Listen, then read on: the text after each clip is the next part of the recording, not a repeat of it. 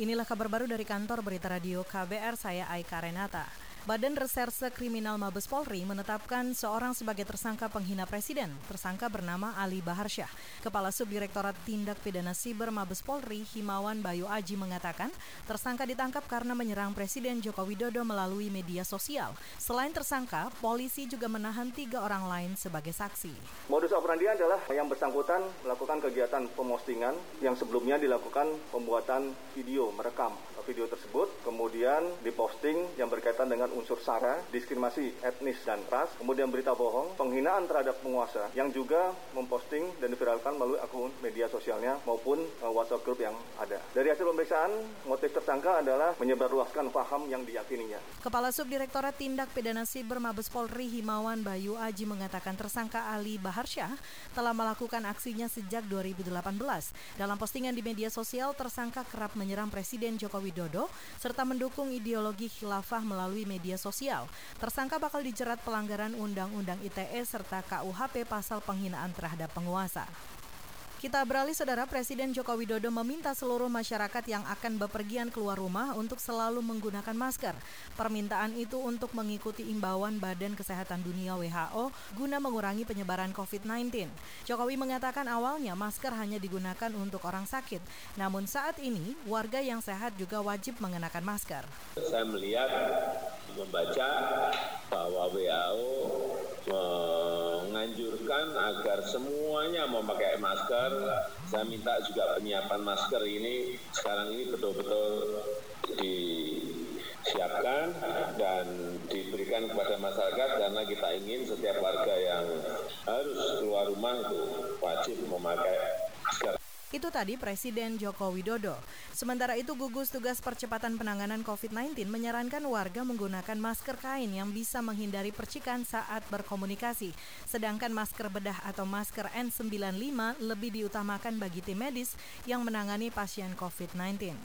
Selanjutnya, saudara kita beralih, PT Kereta Api Indonesia Daerah Operasi 2 Bandung memperpanjang masa pengembalian 100% untuk pembatalan tiket kereta api.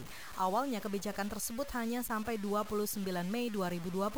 Belakangan masa pengembalian diperpanjang hingga keberangkatan 4 Juni 2020 atau H plus 10 Lebaran.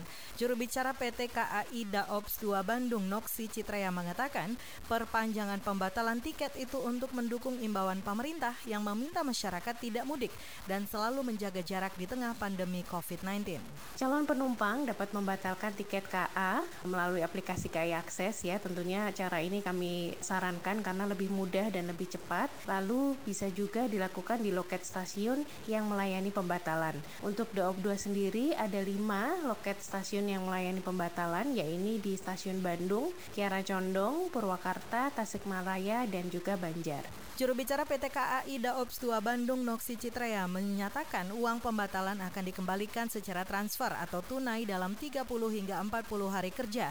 Sejak 1 Maret lalu, Saudara PT Kereta Api Indonesia Daops Bandung sudah menerima pembatalan tiket sekitar 36 ribu penumpang.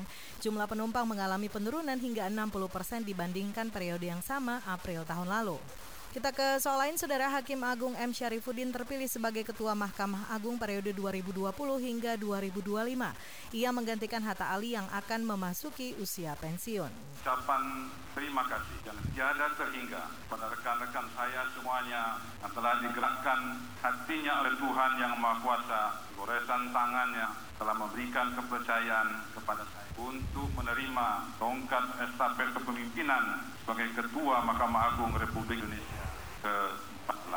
Saudara Hakim Agung kelahiran Batu Raja berusia 66 tahun itu pernah mengambil keputusan kontroversial ketika mengurangi hukuman bagi terpidana korupsi Angelina Sondak dari 12 tahun menjadi 10 tahun pada 2015 lalu.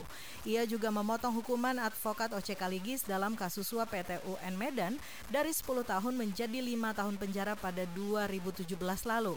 Ia juga pernah membebaskan tiga terpidana korupsi bioremediasi Saffron di tingkat PK. Demikian kabar baru dari kantor Berita Radio KBR, saya Aika Renata.